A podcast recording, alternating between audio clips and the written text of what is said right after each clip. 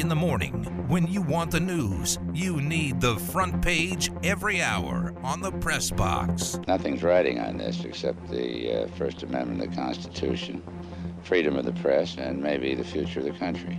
Not that any of that matters. And now, the news. We might have 17 games this season. It sounds like we're going to have 17 games in the NFL. Adam Schefter reported that it is expected to be finalized.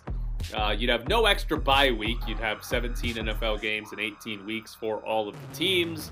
Um, if you saw Alvin Kamara on Twitter, he's not a fan of it. Can't say what he tweeted, but uh, Alvin Kamara is not a fan of it. Uh, but the NFL looks like we're getting 17 games this year. Yeah, not not unexpected. TV was always going to win out in that sense, and uh, it will mean.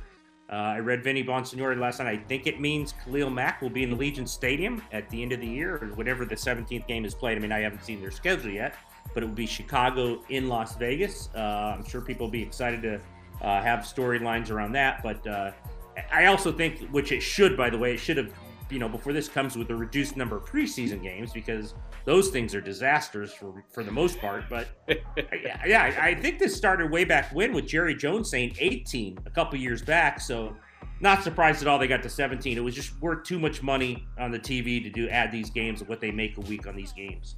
I am extremely excited for the Raiders in the final week of the season to be eliminated from the playoffs, but they win their last game of the year to improve to 9 and 8 and Jon Gruden tells everyone how they were better than they were last season. Oh. Better than they were and still have added no secondary help. Will what if they go 9 added, and 8 and have added no secondary help?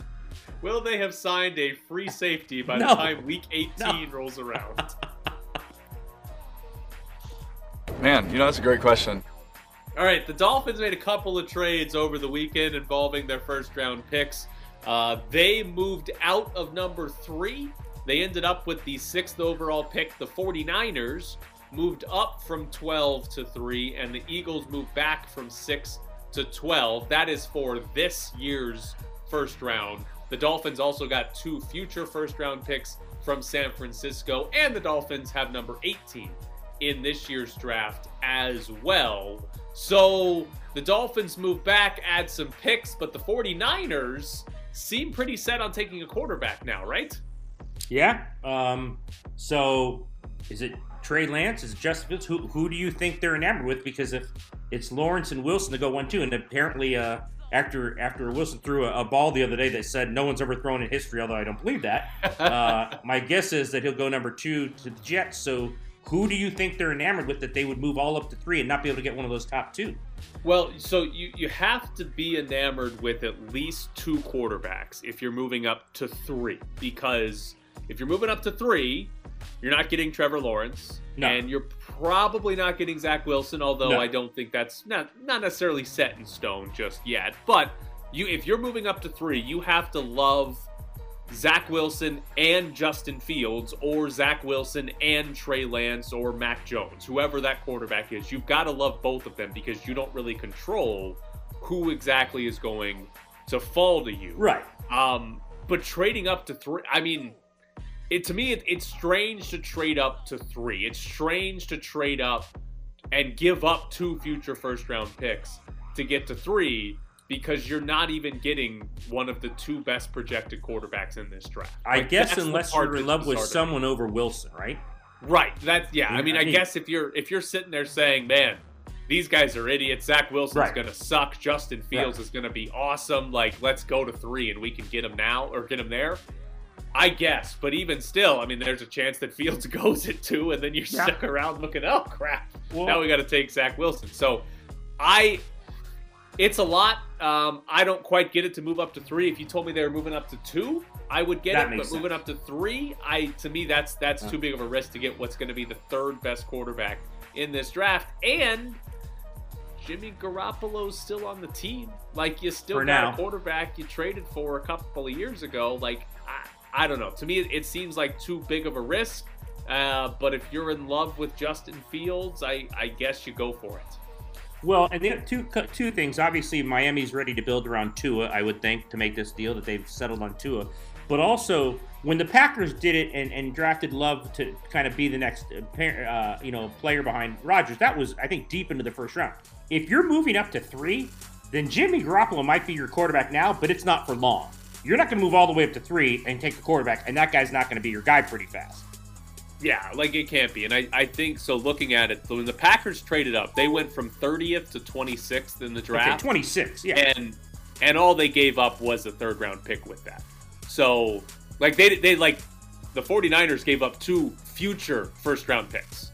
Like right, they they've given two more first round picks away to move up to 3. So, you're right. Like Jimmy Garoppolo, if you take a quarterback at 3, which they'd be stupid if they took anything besides a quarterback at 3 Jimmy Garoppolo can't be your quarterback for very long. Like right, he just right. can't. Like he's a he's not Aaron Rodgers. He's not that good. And B you can't give up that much and not play the guy. On Miami, by the way, if Tua's like slightly above average, they're set up for great roster construction because they've got a rookie contract quarterback and a but they've got two first round picks this year. They're going to have two next year and the year after that. Like yeah. they've got a bunch of first round picks. Oh if yeah. Tua's just if Tua's just above average, yeah. Their roster could be really, really, really good, good. Really good.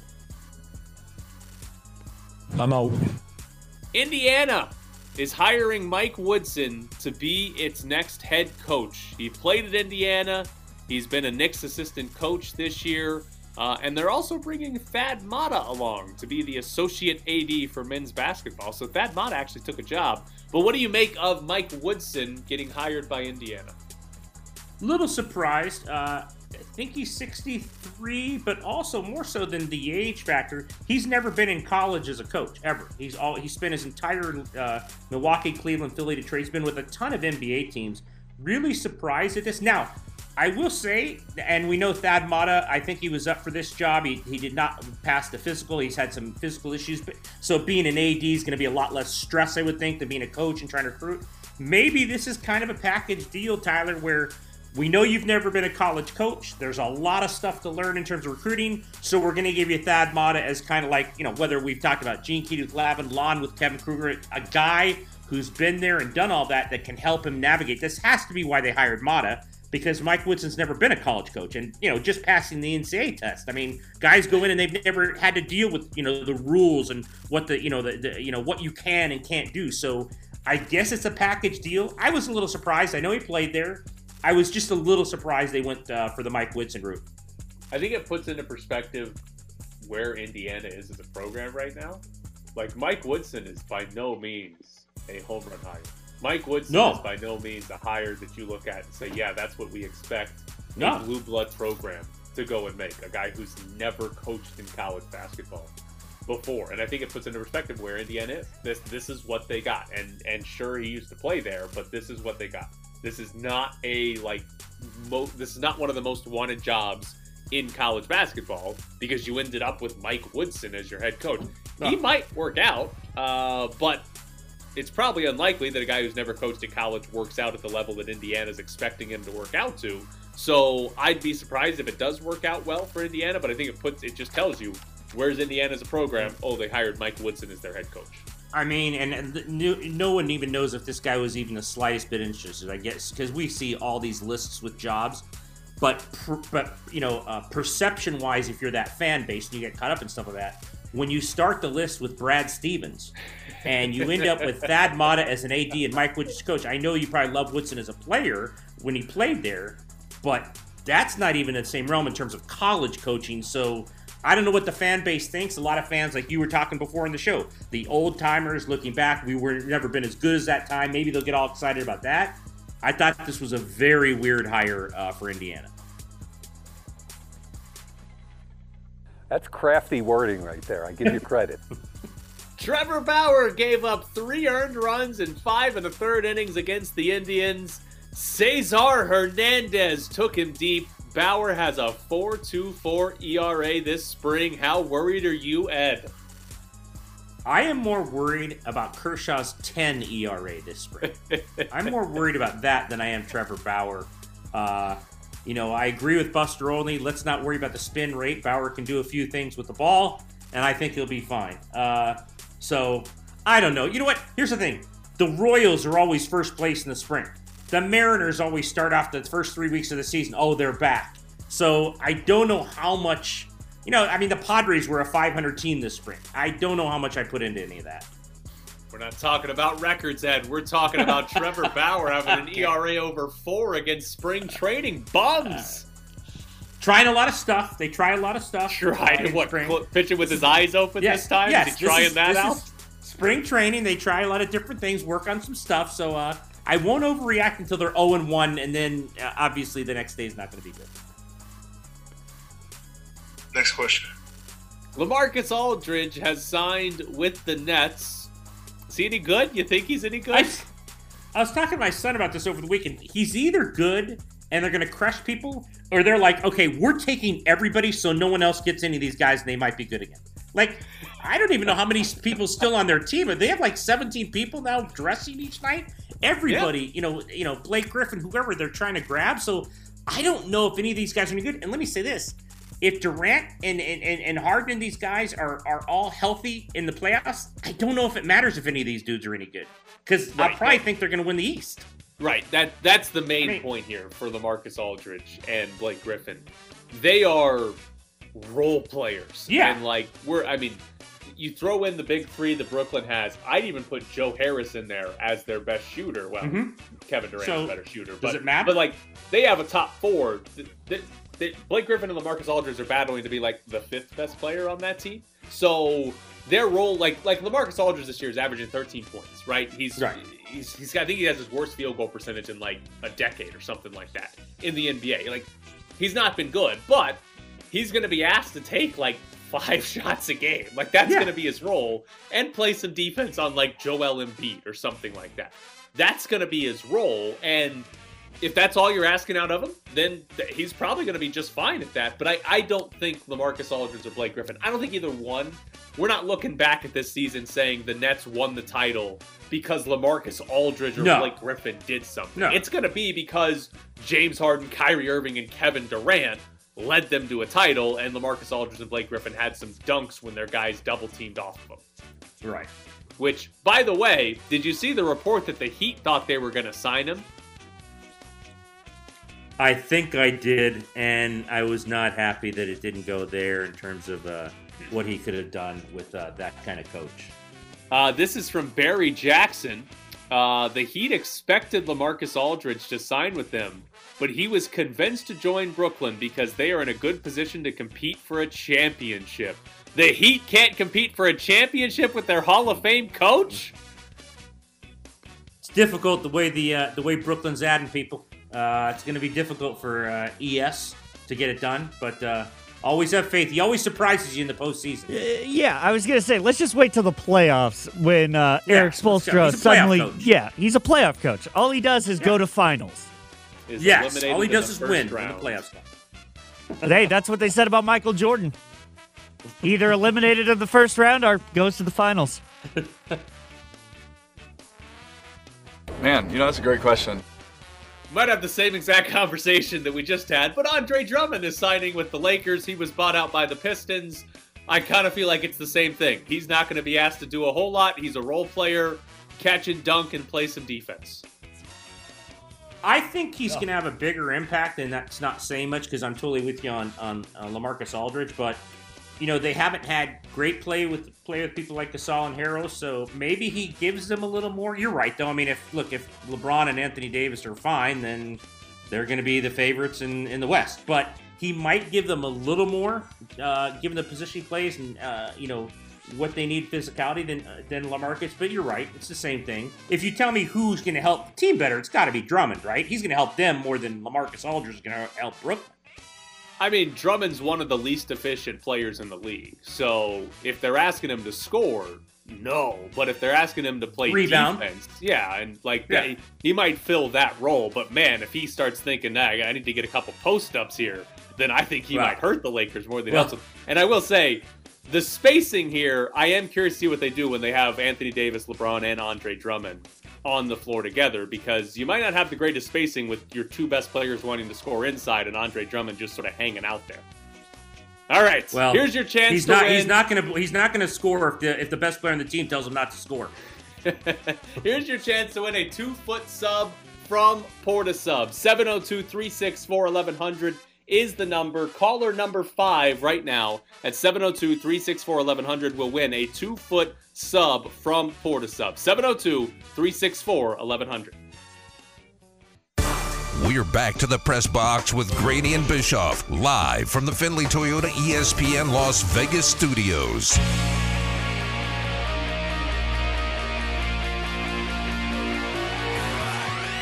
Up at 8:30, Ryan Wallace will join us as we'll jump back into the Golden Knights. But now we're looking at UNLV basketball in its offseason. They've lost six players into the transfer portal.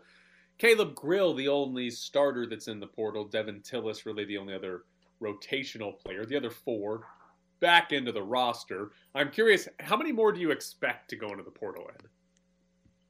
This has been the interesting part because they kind of trickled in, you know, one after the other day. I mean, look, I think everyone's waiting for Hamilton and Jenkins to make decisions, right? The ones that have been in, maybe Caleb Grill you thought would, you know, they'd convince him, and maybe they didn't like to, maybe they wanted to move on as well. The other thing we don't know about how these conversations went. I think we can kind of guess on a lot of these conversations he had with them. Um, but I, everyone's waiting for Jenkins and, and, and, and, and Bryce Hamilton. What will they do? So if they both go in, I think then it's a really hard look at what he's going to do and get into his own portal and recruit. If they both come back, then it's a little more clear in terms of what he probably thinks he needs. But um, I would, you know, look, I'll ask you. I, obviously, the two in there that were, you know, I don't want to say the others were interesting, but kind of like said, okay, they played some, which was Caleb Grill, Gill and uh, Devin Tillis. Yeah, those two. I mean, um, they, they hurt a little bit, not to the like like they're both replaceable. You can yes. find that level of player in the transfer portal. Like Devin Tillis is a is a backup, you know, forward. He's didn't have a lot of athleticism, but they loved how smart he was as a freshman. Like you can replace Devin Tillis. Caleb Grill's a little bit harder because he was, you know, the best defensive player on the team last year, a perimeter defensive player, and he could shoot. And so that might be a little bit more difficult to find. But they're both replaceable. You want them on the team, but you can find those guys uh, in the transfer portal. The rest of them, not too big of a deal. Those are bottom of the roster, sort of fill it out. You can do much better there. I, I, you're waiting on Hamilton and Jenkins. Those are the two big ones. I would guess that UNLV loses at least one, if not both of them, in the transfer portal. Though I will say, I mean, the longer it goes without their names in the portal, the more likely it is they stay at UNLV. I mean, if well, you're if you're Bryce Hamilton, because here's the thing: once you put your name in the transfer portal, you can still come back. There, there's nothing that that prevents you from coming back. I mean, the school the school has to take you back, but I assume they would. Like, so if you're Bryce Hamilton, I don't know that there's a downside to putting your name in the transfer portal already, unless you're already decided you're coming back. So I'm I'm curious as to why, if you're David Jenkins or Bryce Hamilton, you wouldn't have put your name in the portal unless you know you're staying.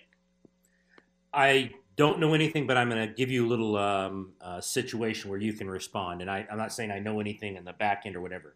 If you're Bryce Hamilton and you're from LA and you've got two teams in the Elite Eight that are still in it, and you've got ties, specific ties to one of those schools, are you just waiting till their season's end to I mean, see what their still, to see what their interest might be? In. Yeah, yeah, you can still put your name in and wait for him. But yeah, I mean, maybe, maybe he's sitting there saying, "Yeah, if I transfer, I want to go to USC or something," and USC keeps winning, so he's got to wait until Gonzaga beats him by twenty. But uh, maybe, but I mean, you can still put your name in. Like, yeah. guys put their names in during the season, and and schools yeah. reach out to them. So that that shouldn't prevent it, and that I, that wouldn't even prevent if if Bryce Hamilton's name went in the portal right now. I'm sure within by the end of the day we'd see reports of USC has reached out to Brian yeah. Bryce Hamilton. Like, yeah.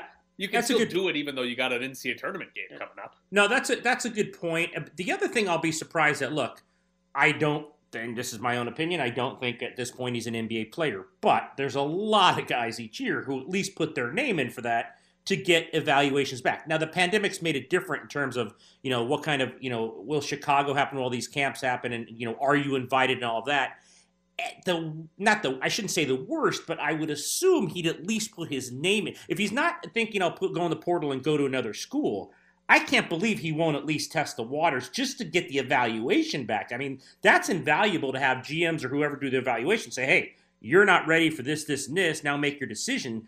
I just don't believe he'll stand pat. I think he'll either go in the portal or he'll test the waters just to see what they say about him.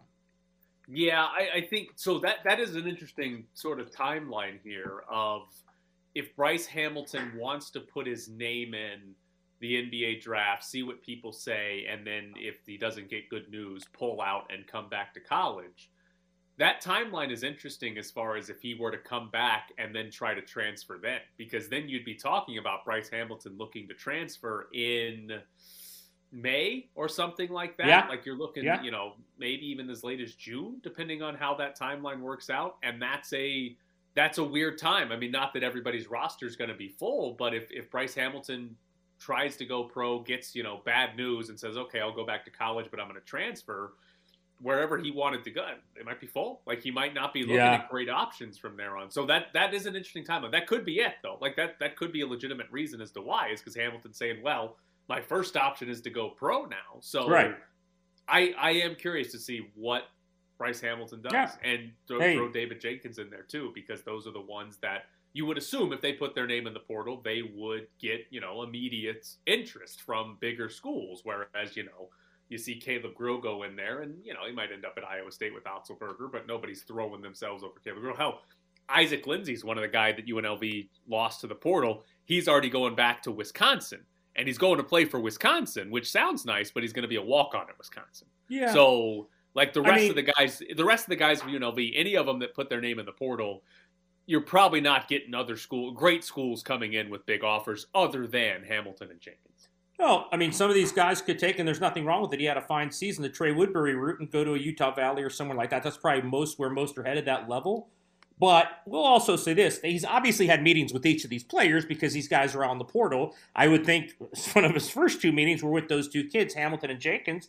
We don't know enough, so for all we know, they're fine and they're coming back, and he has sold them on not only their roles, but what he believes he can get in the portal in terms of a point guard or what they believe they need as players to, you know, for the team to take a step forward. So if Kevin Kruger's a great salesman, this already might be done. That's the other thing. We just don't know. They might have said, hey, we're good, and you go in the portal and get this and this, and we'll be much better. So but I, I'm with you, Tyler. Every day you kind of look for an update on those two because that's gonna that's gonna have a lot to do with what the roster's like next year. Yeah, that's going to shape the offseason and more than likely be a big part of what next year's team looks like and how good we should expect them to be. What happens to Jenkins and what happens to Hamilton and who else they bring in. All right, coming up next, we will jump back into the Golden Knights with Ryan Wallace. He his pants. This isn't the Alex Ovechkin Power Hour. This is the VGK update with Ryan Wallace. Follow him on Twitter at Ryan Hockey Guy. I'm out. Oh, Ryan, how are you this morning? I'm fantastic. How are you? Oh, Ryan. we're good. Um, were you one of the doubters of the Golden Are you a Knights? doubter? The Pete DeBoer reference. Come on, are you doubting? No, no. I, I think I've been very, uh, very even keel. I, I've been very understanding that when you play good teams, you don't always beat good teams. Like that. That's a thing that happens. It's okay. Oh, unfortunately, the Golden Knights only play like one good team the entire season. That's not true. Minnesota's good. Uh, St. Louis. I'm not committed to St. Louis being good right now, but Minnesota's good and Colorado's good. So it's not the Golden Knights' fault that they only have two good teams in the division be beside themselves. Like, not their fault. I mean, it's not their fault, but it you know makes it a little less fun of a regular season when they only get to play a couple of good teams. That, that's a fair point. You're absolutely right there. So, okay, what what do you make of the matchup against Colorado? Because it, it's kind of happened twice where they've played a series. They kind of look like early in the series, oh God, Colorado's much better than this team, but they win the last game of the series, and it's like, yeah, everything's fine. Yeah, I mean, I, I think that when Colorado it plays kind of to their game plan and the Golden Knights abandon theirs, then the Colorado Avalanche talent really does shine through. Now, the one thing I will say for the Golden Knights is if you look at the job that they've done on Nathan MacKinnon throughout these six games, it's been very, very good. Nathan MacKinnon has not been the main story for the Colorado Avalanche. So you like the way that Vegas is able to defend MacKinnon. What you don't like is that keeping MacKinnon in check has you even in the series three wins apiece because the the assumption is that you're not going to be able to keep him in check forever. And I think the biggest thing that we're learning about the Colorado Avalanche is they don't need Nathan MacKinnon to be Nathan MacKinnon to win games. They're very deep. They're very good, especially at the bottom of their lineup, their bottom six. And that should be cause for concern in the seven game series, as it would be with any other good team. Is I mean, it, it was stark difference, and they talked about it after each game. But let's say they go best of seven. I know this is simplistic, but is it just simplistic enough to say in terms of the transition rushes, what Stone talked about for the first loss, is it just that? Like when you watch those two games, like if you do this, you'll be fine, and if you do that, you're never going to have a chance against them.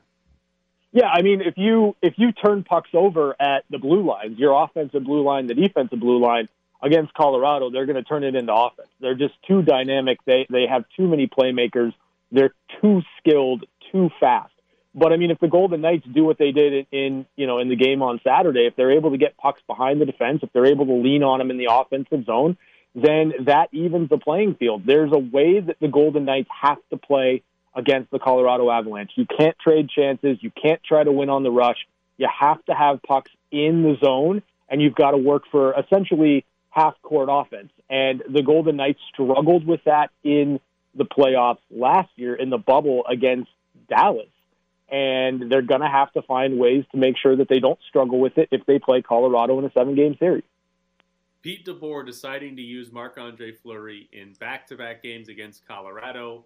Do you think that's a peek into his playoff plan? I mean, it should be. Like, we should be taking all of these things and trying to learn something. And for me, it's, it's less so about starting Marc Andre Fleury and more so about what Pete said after the game in which he says Marc Andre Fleury has carried us this season and he deserved to start the two most important games of the year. That leads you to believe that if the playoffs were to start today, Marc Andre Fleury would be the the main guy. He would be the one that gets the majority of starts. Robin Lehner would serve as the backup. There's a lot of time between now and the playoffs, so that can change. But I think right now it gives you a glimpse into Marc Andre Fleury being the one and Robin Lehner being the one B. So if Fleury yeah, is is the one between now and the end of the regular season, like how much would the difference have to be between Lehner and Fleury for that to flip by the time we get to the playoffs?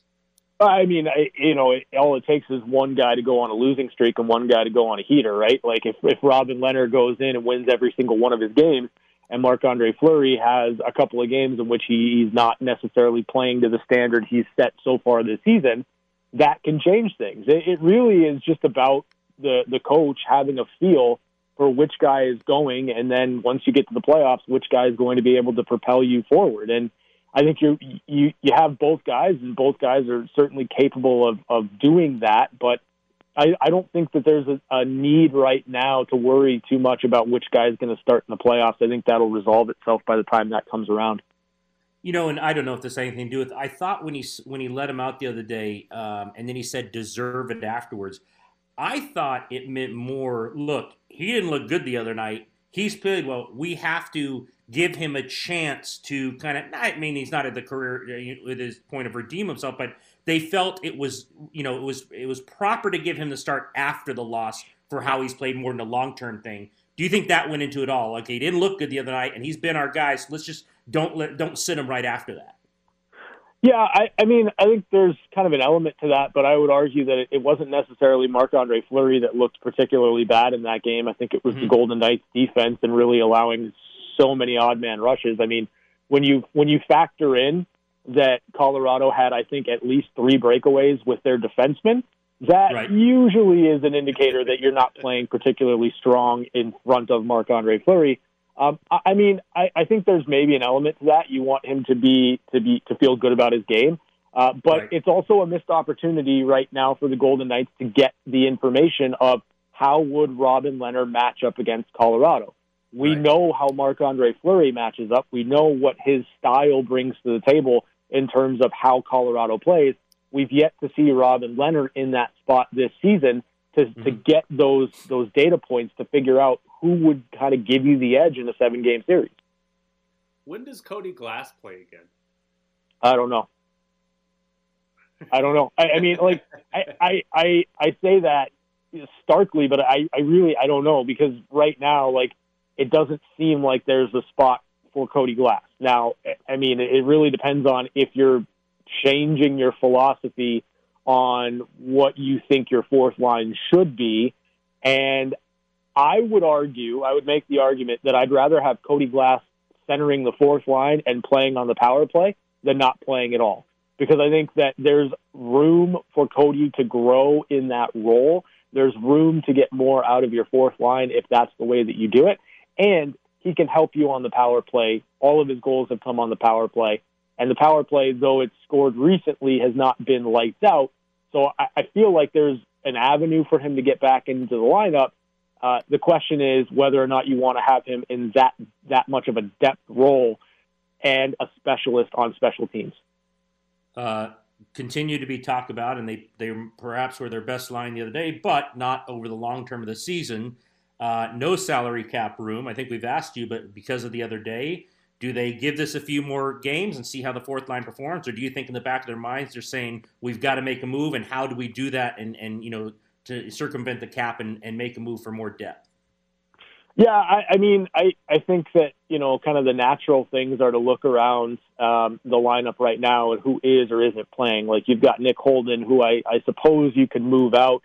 Um, it makes you a little bit thinner on defense, but you could move out to try to bring in another piece, and it, it's not like it's taking something away from your lineup right now. As far as the trade deadline goes, everything that we've heard from the organization has essentially been that, that they're not going to do much at the trade deadline. Now, you've got LA two games this this week, and then you've got Minnesota two games this week. And I would make the argument that depending on how those Minnesota games go and and how the Golden Knights look and whether or not you get the type of depth contributions that you're looking for from that fourth line, and then if you feel confident that that can continue or carry you through in the playoffs, then maybe maybe the Golden Knights hold pat.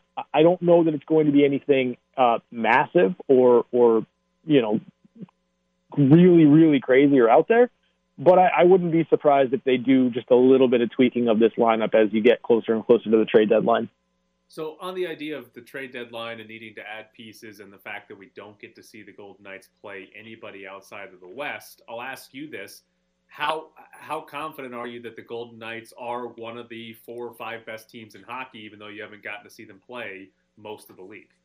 Yeah, I, I mean, I think that they are right. Like I, I think Tampa is certainly one of them. The Washington Capitals, the New York Islanders are kind of right there.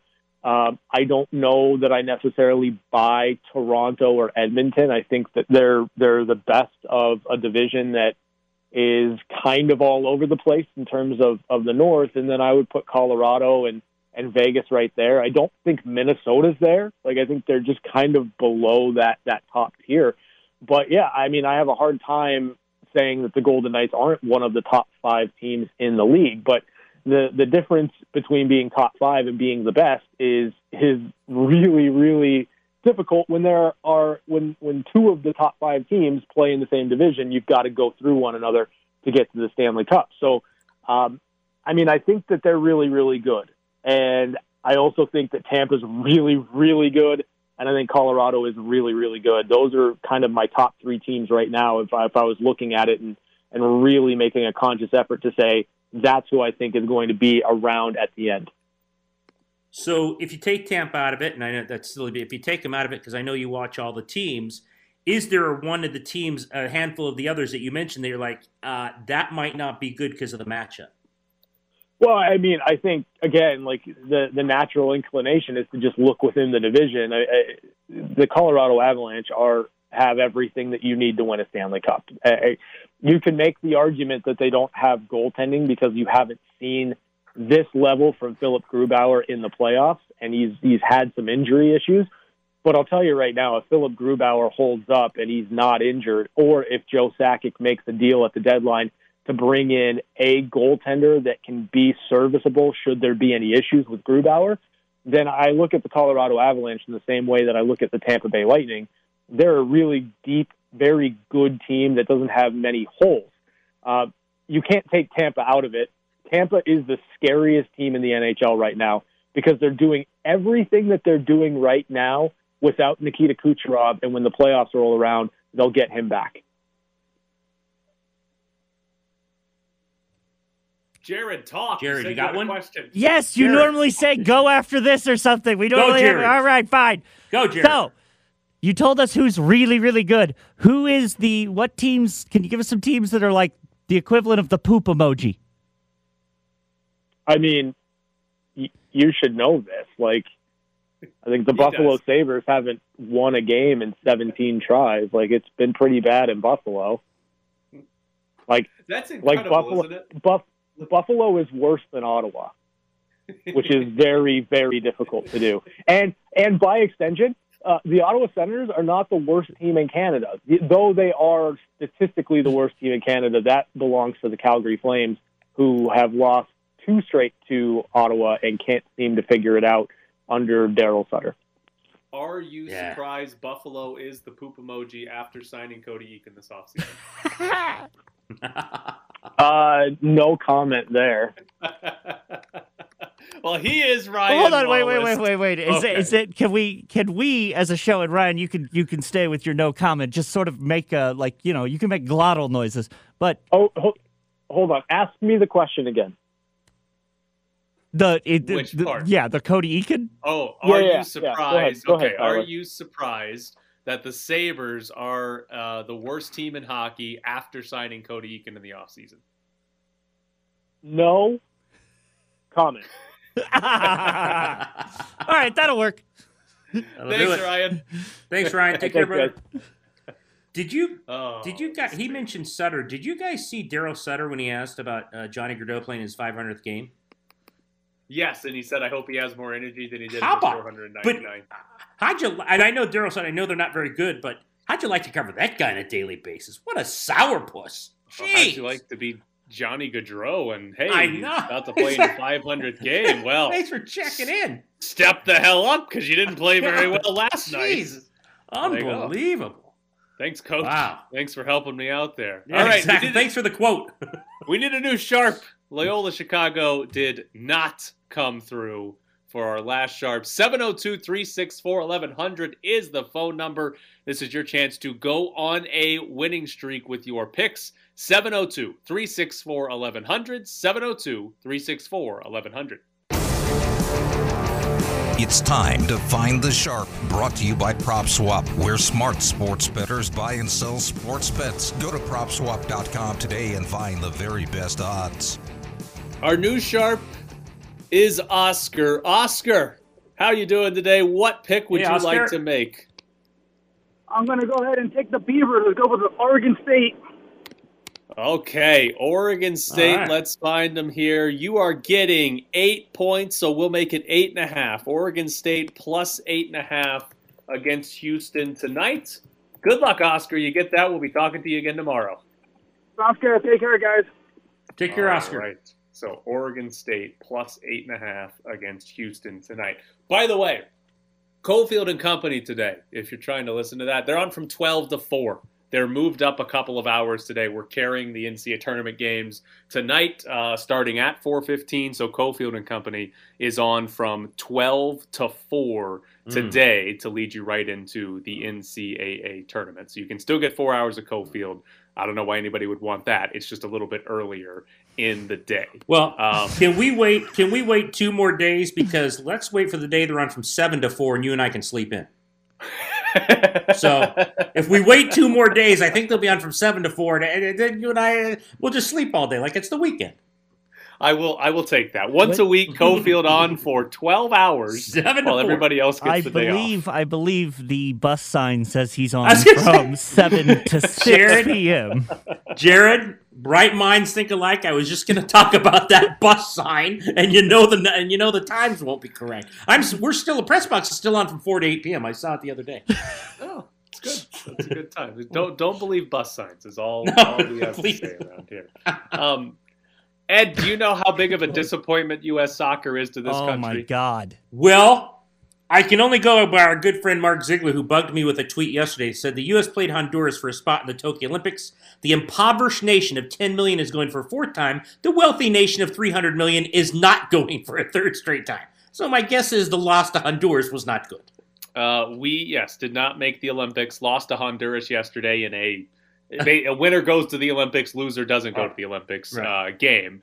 Uh, lost two to one. The uh, game-winning goal for Honduras was scored when the American goalkeeper, uh, trying to pass it to his teammate, uh, kicked it off of one of Honduras's players and it deflected into the net. Uh, excellent goal to allow. That was ultimately the losing goal. Um, but now, what what's incredible is the way the United States treated the Olympics because the Olympics is it's under 23. You don't it's right. not your it's right. not your main national team that goes to the Olympics. It's under 23s for the Olympics. So this is not the the actual national team actually played a friendly yesterday and beat Northern Ireland. But a, a country the, with the population of Idaho. hey, it's the first time the U.S. has beaten a European team in Europe since 2015. Massive yes, win. That would but, be like Texas beating Idaho in football. Exactly, nailed it. So, the but the problem for the U.S. in the Olympics is a a lot of our best under 23 guys are actually on the national team that played against right. Northern Ireland yesterday. So this isn't our best 23 year olds, but it wasn't even like our second best group of under 23 year olds. Those guys weren't in this either. This was like the third tier of under 23 year olds, and even worse than that, in the last year, the under 23s played two games together before this tournament to qualify for the Olympics. And the comparison is to Mexico's under 23s. They've played like 25 games in that stretch. Like our our our United States soccer just like doesn't care about the under 23 team even though that's the team that has to win a tournament to go to the Olympics. Oh, and we haven't done it since 2008. So there were guys on the pitch that literally were like, "Dave, I was yelling your name. My name's not Dave." Yeah, probably. That's probably what happened. Now, Honduras is probably the same way the team we lost to because Honduras's team was like guys that aren't even USL level players is who won for Honduras yesterday. So like it's not like Honduras is good. Like we should still have beaten Honduras yesterday.